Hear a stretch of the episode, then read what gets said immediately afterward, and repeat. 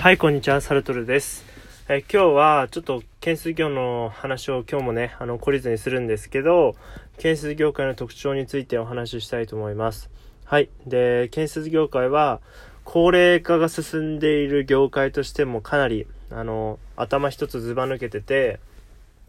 日本で、うんと、日本で、日本にある職種の中でも、かなりあの、上位に君臨しているんじゃないかなと思います。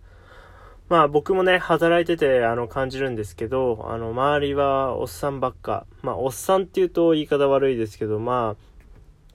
あ60代以上の方が多く、で50代以上も多くって感じで、えっと、とりあえずその、なんて言うんですか、他の業界だったら管理職に就くような方たち、年の年齢の人たちがかなり多いですね。はい。で、まあそういう方たちが多い中でもその業界全体が回っているっていうのはとてもあの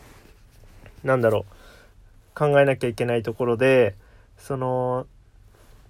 まあ何が言いたいかっていうと、まあ、若いエネルギーによってバリバリ働かなくても回っているんだっていうことをねあの知ってほしいです。その要するにその若い時の正規正規正規っておかしいか。活気と活力と体力あと精神力とかが備わっているその若い時の人。だから若い人がいなくてもそれだけあ利益が立ったりとかうまく回ってるっていうことはまああの生ぬるい世界なのかなというふうに思いますね。はい。まあ、ただその変化が遅いっていう部分もあると思うんですよ。あの30年前40年前に仕事をしていた人たちの知識がそのままねほぼそのまま生きているような状態で今も回ってます。っていうことはかなり変化が遅い、えっと、業界だと言っていいと思います。例えばあの僕は IT とかに勤めたことないのでそういうインターネット系のね会社さんのことは分かんないですけどまあ大体あの去年使ってたあのツールとかって今年使えなくなったりとかするじゃないですか。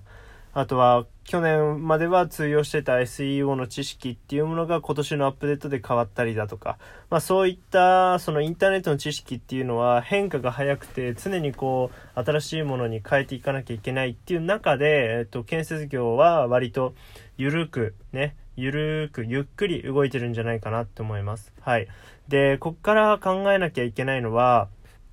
その若い人が活躍する業界と、えっと、経験年数が長い人たちが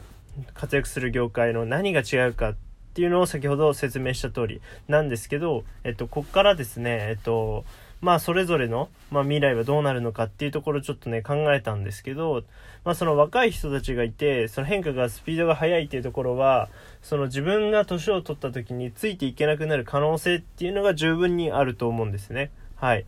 で、もしかしたら今その業界、変化が早い業界っていうのは、その俗に言う最初のね、あの、ユーザーがたくさん集まっている状態で、みんながこう、集まってこう、情報を出し合って成長している状態。で、まだ、その、なんて言うんでしょうね、その、競合とかがいない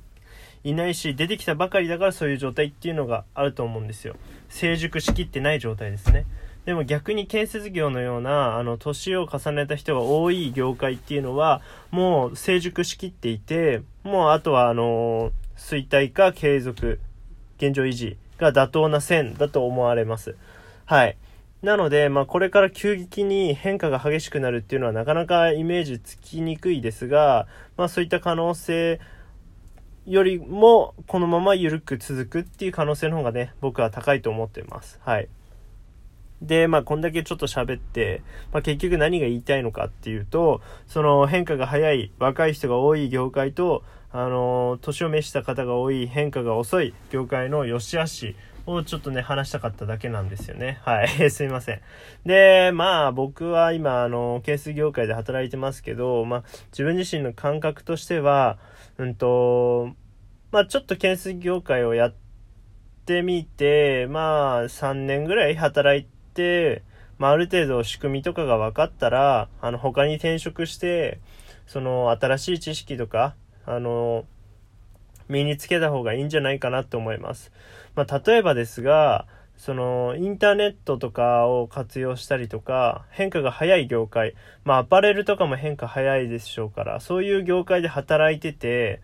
で建設業界の知識を持っ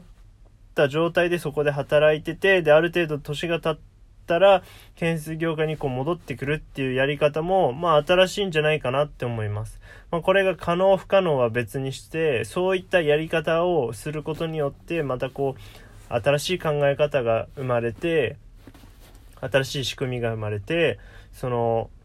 変化っていうものをつけることによって競合他社とかにあのなんでなんでしょうか。あのへんと差別化することができるんじゃないかなってって思いました。はい。